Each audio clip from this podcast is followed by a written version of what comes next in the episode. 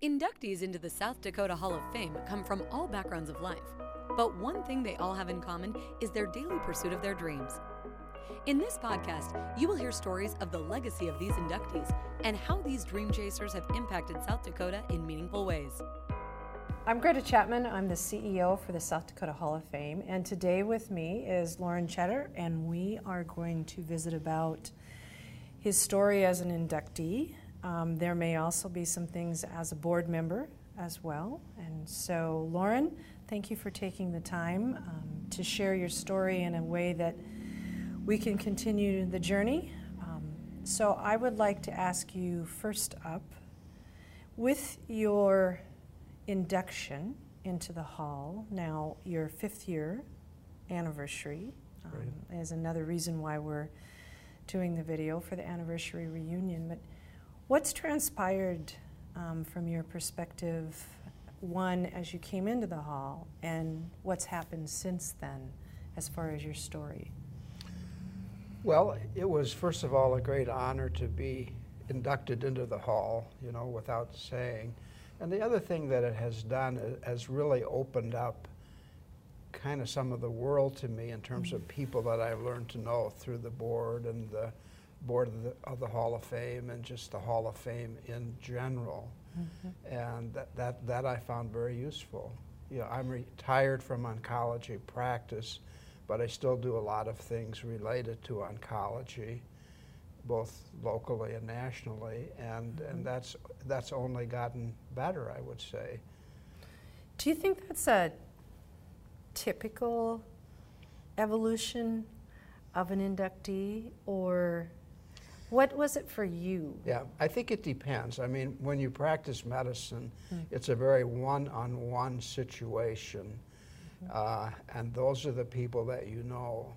Now, I wasn't smart enough to be involved, like in Rotary and things like that, that would have broadened that. And, and frankly, mm. it was a time thing to some extent. Mm-hmm. Uh, but so you get isolated. Mm. And, and, and I've kind of gotten unisolated. I also serve on another community board in Sioux Falls that has done that locally. So it has really opened up the group of people that I know and relate to that I wouldn't have otherwise mm-hmm. known. So it's been very positive from that point of view. And, and I think your description of that is pretty succinct in the sense of who you are, because change and adaptation as you get older, uh, you know, at least statistically has shown to be more difficult, and yet in your case, it's almost in the reverse. It's gotten right? e- it's gotten easier, right? Right. Yeah. For example, there's yeah. several board members that I would never have known outside of being on the board and related to the hall. So uh, West River, you know, Central mm-hmm. South Dakota, mm-hmm. Northern South Dakota. It just has really opened that up. So, just expanding a little bit more on that. Um, characteristic of the story, um, your journey, being an inductee, what what you've described and is that there really is this learning curve um, that continues, and I think uh, the majority may not see it that way. Can you talk a little bit how your learning curve and where you are now, five years later? For being inducted. What's that feel and look like from your perspective? Well, at least on a local level, as I said, it has, has exposed me to people who are often quite successful that I wouldn't have otherwise known. Uh, and even just from being a board member at the hall, it's exposed me to fundraising mm-hmm. and philosophies about fundraising and programming issues. How do you promote excellence? How, how, what's really the way to do it? And what are the options that I wouldn't have thought of otherwise? So it's been a continuing learning educational process. Mm-hmm. Um, what would you want others to know about your story when it comes to its impact on South Dakota? Well, I knew that that would be one of the questions, so I've done some thinking about that. I think I was successful in setting up an environment where clinical trials, as part of a patient's treatment, was a possibility and something that they would consider. whereas before I came to South Dakota to practice oncology, and actually I was one of the first oncologists here, Hmm. that possibility didn't exist. Now we had to set up an infrastructure in order to do that. Mm-hmm. But I think I was successful in promoting that to where now people have a, a better acceptance to that, although I found that people had an acceptance of it once they understood it, even in the beginning. But I remember remarking, wouldn't it be nice if the National Cancer Institute had public service ads on television related to clinical trials? And that didn't exist, but it does now. And at night, sometimes I hear them. So I think we made some real progress. So I said I, I was helpful in setting up that environment to develop. Took other people to do it in addition, but at least there was a Yeah. nidus for doing it. So, Clinical Research 101 person has Mhm. cancer, has an opportunity to be a part of the research. Right. What, what would you say was set up in a way that wasn't there? Well, in order to do it successfully, you have to have a team around you because it's time consuming to present these possibilities to patients in a way that they understand them and accept them. And, and one of the issues is it's how you present them. So if you have a patient with cancer and they're due to make a decision about treatment, you have to be sure to include that clinical trials option right up front as a possibility. So there are standard care options, there might be wrinkles of that, and mm-hmm. then there's an investigational clinical trial that's asking a question and usually adding something to the therapy. Because if you don't present it up front and present it later as an add-on, patients assume it's an add-on and maybe it's not okay. So it's got to have legitimacy from the very beginning. Okay.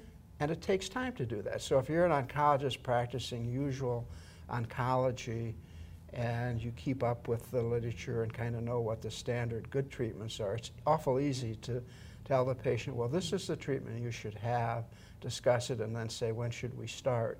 That's a different story than talking to them about a trial as an option. It takes a lot more time, and you need a team around you that will help you spread that story and answer questions and have more time than you might have as a physician. So you have to have a structured team around it. So, what's the percentage if you were to just um, ballpark it on how many practicing doctors would be in a position to even suggest that?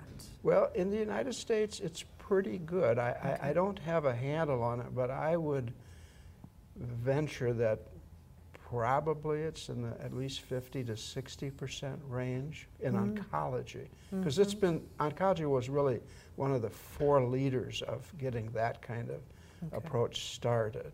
And is that, why is that? Um, well, I think one of the reasons is there's so, there were so many unanswered questions. Okay. And so trying to answer those questions, you needed a clinical Critical, trial in yeah. order to do it. And then new advances came around that needed to be tested.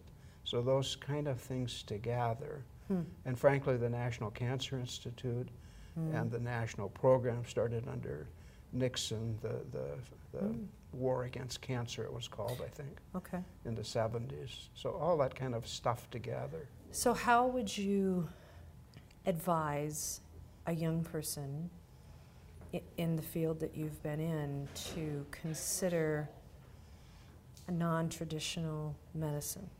Maybe that's not the right word, or innovative. I mean, obviously, that's your uh, induction into the hall is the innovation. How would you encourage a young person to think on those terms when it comes to innovation and they're going into a profession? And when you're saying non-conventional, you're talking about clinical trials? Or? Yes. Okay, Uh, all right. You know, you took the leap, Yeah, and yeah. yet well, it wasn't i- there. If I wanted to be an oncologist, I, I would find a really good oncology training program, Mhm. which I was Okay. fortunate to have at Mayo. And then, and, and they have the approach of using clinical trials. It even goes back further than the approach here in South Dakota. Mm-hmm. And uh, I would encourage them to get into that kind of program and into a mindset that that's the way they want to practice. It's a, it's a much more fulfilling way to practice than to say this is a standard of care, let's start that treatment. Not that you couldn't take good care of patients that way, Sure. but on a personal level, it's much The more research. interesting to say, for example, we were involved in the breast cancer prevention trial, prostate cancer prevention trial, starting to ask questions, is there a way we could present these from, prevent Mm-hmm. these diseases from coming about? And those were part of the trials, whereas if you weren't involved in those, you never got to that level. So it makes the practice more interesting. And I'd encourage them to pursue that. So this is why you ask me questions all the time about, as a board member. Right. why do we do that? Right, And Right. why is that? right. It's an inquisitive mind in a way that um, you have a really thoughtful, kind, and interesting approach when you participate. That's my observation. Well, you know, I would say this as an oncologist, there are certain traits that go along with being a good oncologist. One of that is empathy, real empathy for the patient. They're in difficult situations. But number two is the ability to stand back and get away from that and say, Mm-hmm. "Th- what's the situation we're facing here and what Yeah. options do we really have that are realistic? So you have to have empathy and yet be able to step back from that empathy to really take care of the patient. The yin and the yang of Because if you're just em- empathetic and don't have the your- ability to step back and Yeah. really evaluate things, you're not going to do Yeah. a good job. Yeah. Um, what doesn't what does South Dakota not know about your story? Well, they don't. I was thinking about this when I read the list of questions that, that, Yeah. that Trish sent me. Yeah. Uh, they, they don't know much about my childhood background, and, and I don't know if that's personally interesting to everybody. Oh, always. But I didn't have the easiest childhood, you know, because my my parents separated in '57. Mm-hmm. Um, but before that, between kind of 50 and 57, we just moved around all the time. I th- my father was restless for some. Okay. Well, I was 15 and 57. Okay. So um, he was restless, and they, he just Hmm. moved all the time. One year I went to three different schools, but one of them, interestingly, the second one of the three, was uh, Hollywood High, and my grandkids are always intrigued by that. Now I knew no one famous, uh, but uh, But you were there. but I was there. But the, but the one thing that I Huh. figured out as a kid growing up, now I might have not done this and gotten off on the wrong track too, but I figured out that education was going to be important. And so I always really worked on that when I moved schools. How'd you what, how'd you come to that? How, what what prompted Yeah, I thought about that too. You, you- know, the Tschetter side of my family uh, was from the Freeman Bridgewater area. We're in the 20s. Higher education was not the main Mm-hmm. object. Most of, most people were farmers, but my grandfather was a pastor one of the churches and, and, and felt the need to go on to college and so forth. So that education thing got started in the Mm. family. In the 20s. Yeah. And n- Now, my other side of the family, the Hofer side, excellent family, Mm-hmm.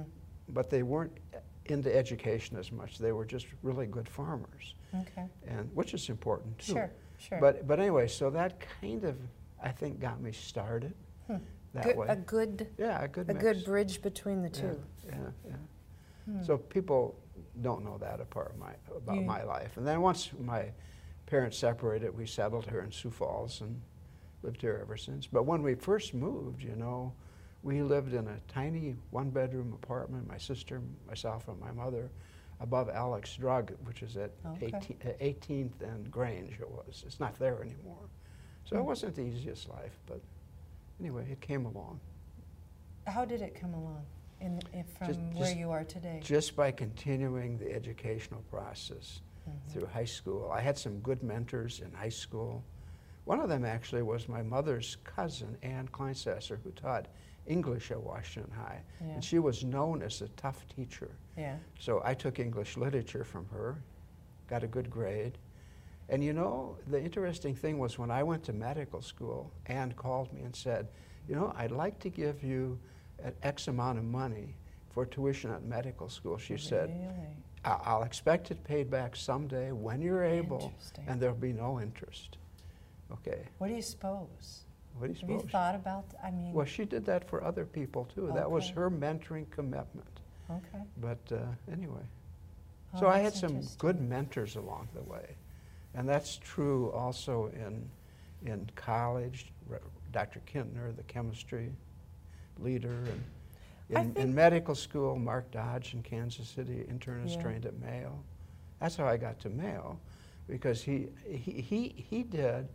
Uh, a month rotation. He was not on the faculty at the University of Kansas Medical School, but was in practice of internal medicine. Mm-hmm. And he would take one student every month Hmm. for 10 months out of the year, took the summer off, went Hmm. to Minnesota to his lake home and fished. But anyway, and for that, and this was in the 60s, he would give you a stipend of $500, which was half of tuition at Kansas Wow. and and and uh, and And mentored you for, you. for the for the month. Okay, That's, wow. and that's and he said, you know, you need to apply to Mayo. I'll write the recommendation. So those kind of mentors were really important. But mentorship is um, give and take. You can accept it. It changes over time. Mm-hmm. Some, uh, oftentimes, the mentee, uh, you know, outlives in either thought or Mhm. just longevity. So, um, how do you see yourself in that role? Uh, you, you know, it's not everybody that does this, but do you have some inclination or experience to do similar when it comes to mentoring? Well, I think so. I mean, in, in the practice of oncology, I mentored other upcoming oncologists, particularly in clinical trials, and they bought into it, and, and we had a good program because of that. And now my main goal is to mentor my grandkids, get them all on the right track. I kind of knew that. Yeah, and they're and they're all coming along. Great. Yeah. Yeah. Yeah, So- you've had some Mhm. you've had some rows to travel with them. Yeah. So that's been really. Isn't your oldest granddaughter? Is she considering what her field where you were? She wants to go into medicine. I don't Yeah. think it will be oncology, but I don't know what, what discipline. I don't know. And she doesn't know either. I don't think. and she's at Augie. she's at Augie, Yeah, which is where you also went. right? She's a junior at Augie this Yeah. year. Okay. So, yeah. Um, what was your biggest challenge? Well, I think getting on the right track during childhood was one challenge. Uh, otherwise, life hasn't been too challenging. It's been pretty flowed along pretty well, I will say. Do you think that's something about your personality as well, though, too? Well, I suppose, and I think getting into the right situations at the right time and the right places. And for example, when we started the clinical trials program, mm-hmm. you know, it was Dr. Moertel at Mayo who was one of the senior oncologists that in his thought process said, you know, we're training all these oncologists, they go out into the community and they don't really, they're not set up to contribute to this trials research program. So he called some of us together from Fargo and Mm. Sioux Falls and St. Cloud and here and there Mhm. uh, to start this trials program called the North Central Cancer Treatment Group. So he called and asked if I was interested, and I said yes. So seeing the opportunity, accepting it was important. So it wasn't like I developed it all by myself in the beginning. You know, Mhm. there were opportunities that you had to take though to get Mhm. there. So it's been actually pretty easy over the years to do that. I think it's still somewhat your personality to Yeah. take challenges and adversity and turn them into opportunities. I think Mhm. that's some of the characteristic that comes through oftentimes with inductee stories are those they're simple in words but very hard in practice. Yeah, I, I, I'll know? buy that. Yeah, you could have said no, Hmm. and that would have been a mistake. But yeah, but I didn't. So, um, what are you most proud of? And proud of in the sense of how it has impacted South Dakota, you know? Well, I'm proud of that program uh, and a good quality oncology practice. I, I'm now retired, and you know I'm kind of proud of the things that I still do. I chair the IRB at Sanford for cancer studies. That's the, IRB is something that approves these studies for human subject use. Okay. Okay. And I sit on, on a National Cancer Institute board as a member, their IRB, for prevention trials. So we look at things that, that Mm. help prevent cancer or complications from cancer. And, and now I'm just starting a, a program through Columbia University. That's a grant that one of the doctors there has that's looking at how do these trials get presented to patients and is there a way to do it that increases their acceptability rate? And so we're just starting that. So that's kind of an interesting program. And we, we talked about that Mhm. when we first first began of what Mm. that um, means from your perspective of the patient's experience um, with a serious consideration in their life, you Mhm. know, and how to stay in front of that. Um, how does a person make a difference in their community and in their profession? How do you think that happens? Well, I think first of all, it's to have excellence in your practice. I mean, no one really wants to go to a doctor that doesn't have excellence if they know what decisions they're making, at least. Mm-hmm. So that's one of the ways. And then kind of thinking what are the innovative things that you could be involved in around that practice. And, and, and, and involvement in the community. If I had any shortfall during my practice, it was that it was kind of consumed with mm-hmm. practice and the research program and not so much other community things that I've now gotten more involved Well, you're paying in. that forward right Yeah, now. yeah. Yeah. so, um, now I've kind of forgotten what the question was. How to make a difference. Oh, yeah. You know. So it's, it's just doing those things with, with some quality and excellence and perseverance and, and, and actually educating the people around you about it too.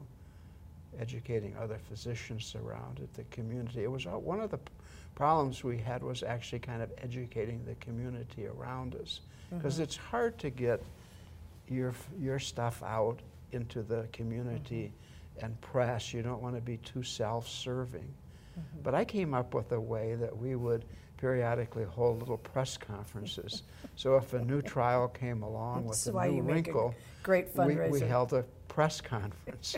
and you know, the media came Yeah. and it usually got newspaper Yeah, coverage and at least sure. it got out a bit. Yeah. Now I think it's actually easier to get that information out oh, sure. locally. W- But well, and digital and Mhm, different yeah. venues as well. Um, we've talked a little bit about this, but I guess just kind of to summarize again for young people. The pieces that, you know, when we talk about excellence, we're really talking about the challenges, the trials, the tribulations, you know, the things that that we all experience, but how to stay with it. So how, how do you, and you've talked about, you know, mentoring your grandchildren, how do you instill in them the possibilities at the same time there are defeats? How do you, how do you do that? Well, you need to look on the positive side of things, I guess, and capitalize on those Mm. and learn from the mistakes or missed opportunities that you've made or have missed, okay? And I don't, with my granddaughter, for example, when she first started Augie, mm-hmm. she, she met a professor kind of in the summer on a tour, and they kind of clicked along, and the professor had a research project that she joined as a freshman, which doesn't happen too often. So she stuck to that, and she's still involved in those research things, and now does some research things in the summer out at Sanford Research, Mm. the north building there Mm-hmm. or the research building. And uh, so kind of just encouraging them to, them to stick to it and capitalize on the positives Mm-hmm. and the things that can get you ahead and the negative things to kind of learn from them and move on. Does it work? I think so. I think it does. I think you're. I think you're probably right. You, you've got a testament to that in your in your story as well as your family and your friends. Well, I think if you hang on to the negatives or the misses, then, then you're just wasting effort and time. it's good. Yeah. Better to put it into the positive realm. You sure economy wasn't in your background as well? No, no. no. Um, I think we've touched on each one of the questions, uh, but I, I think the one to kind of bring things to where we are today with your story is how does it, how is it continuing? You know, how is what brought you into the Hall of Fame? How is that continuing today? I know you've mentioned well, I think several it's, things. I think it's continuing by the projects that I do related to oncology uh, at this time. And, and the good thing is that those opportunities exist in oncology. Mm -hmm. If you're an endocrinologist or a pulmonologist, they don't exist quite as much. Oncology is kind of the forerunner in that. So I'm lucky in a sense that possibilities existed and through the uh, community oncology program that we had mm -hmm. with the mm-hmm. National Cancer Institute, I got to know people there who actually recommended me for the national board, and one thing leads to another.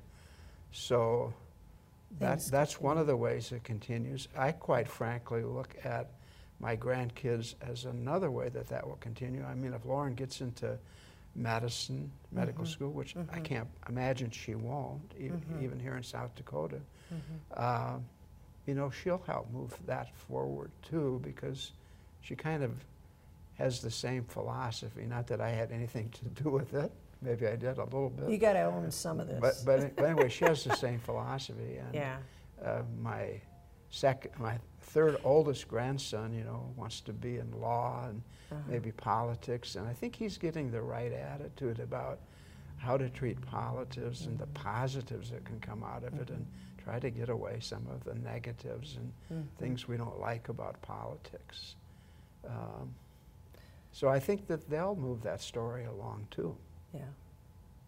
Anything that we didn't get to that for the sake you know, for the purpose of this legacy video that it's going to be past any of us? Uh, no, I mean, you know, as I look back at life and say, well, what were the real negatives, you know, mm-hmm. uh, I will have to say that my father, you know, was somewhat of a negative and, and, mm-hmm. and an unfortunate, yeah. unhappy life, okay, but, but it didn't drag me down, which is a good thing. Mm-hmm. And the other thing that I would say, and I've thought about this over time, mm-hmm. is that the Tschetter side of the family, he was a Tschetter, yeah. you know, they never left my mother or my sister and myself, and they stuck with us, yeah. have over the years, and that's been a really positive thing and something that mm-hmm. I'm particularly grateful for. Yeah. And the other side ha- did too, of course, but I mean, they had a choice to make. Sure. They could have not done it or they sure. did it and they did. And uh, it, it was really a good thing. It's been a really good thing. Thank you for listening. To learn more about the South Dakota Hall of Fame and these dream chasers, visit our website at www.sdexcellence.org and follow us on Facebook and Instagram.